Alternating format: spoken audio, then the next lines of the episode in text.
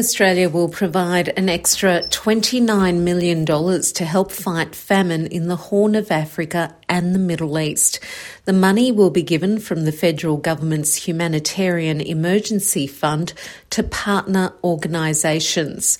Of this $29 million, there will be $15 million for drought affected areas in Ethiopia, Kenya, and Somalia as well as $4 million for Yemen and $10 million for Lebanon and Jordan.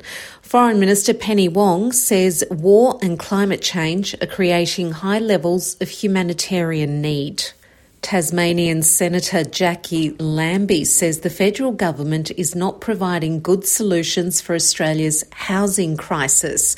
Analysis by the ANZ Bank and property data firm CoreLogic has revealed the portion of people's income that goes to rent has reached its highest level since 2014.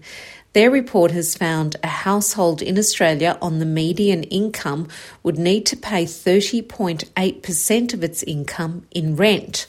The report also finds that the gap in housing affordability is getting wider, with poorer households impacted harder by higher rents. Ms. Lambie has told the Nine Network the government will not be able to build enough new houses in time to ease the housing crisis. She also says the government's plans to expand immigration again are not helping matters. We're not going to be able to build them fast enough, even with all the ones that are planned under Labor in the next five years. We're just not keeping up. And then you're talking about immigration coming back in and opening the borders fully again and that flowing again. Recep Tayyip Erdogan has won re-election for another five years as president of Turkey, extending his run as the nation's longest running leader since Ataturk. Mr. Erdogan, who has been president since 2014, has won 52.1% of the vote in a runoff election. Whilst Mr. Erdogan's term is in power has strengthened Turkey's position as a regional military power, critics say his policies are increasingly authoritarian. Artist John Olsen is being remembered as a man of talent and charisma at a state memorial service in Sydney. Prime Minister Anthony Albanese, New South Wales Premier Chris Minns, and artists Ken Done and Ben Quilty are among those attending. The Sydney Art Quartet has played some of Mr. Olsen's favourite pieces of music at the service. A winner of the Archibald, Sulman and Wynne Art Prizes, Mr. Olsen died in April, aged 95, after a career that spanned nearly 70 years.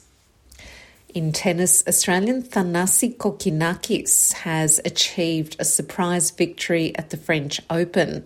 The Australian only qualified for the tournament as a wild card, but was eliminated but has eliminated the 25th seeded player Britain's Dan Evans in the first round. He won in straight sets 6 4, 6 4, 6 4.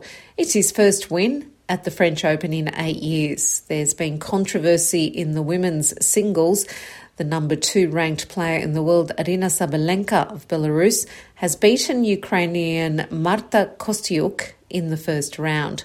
Kostyuk continued her policy of not shaking hands after the match with players from Russia or Belarus due to the war in Ukraine, and the crowd booed her for this. Sabalenka says she was confused at first thinking the crowd was booing her rather than Kostyuk. Yeah, I, I, couldn't understand what's going on because, I mean, we all know that uh, Ukrainian girls will not shake uh, hands with us, so it's kind of not surprise for us, but probably for, for the public today it was surprise. So they they they, they saw it as uh, disrespect me as a player, so that's why I was bullying to her. And that's SBS News in easy English.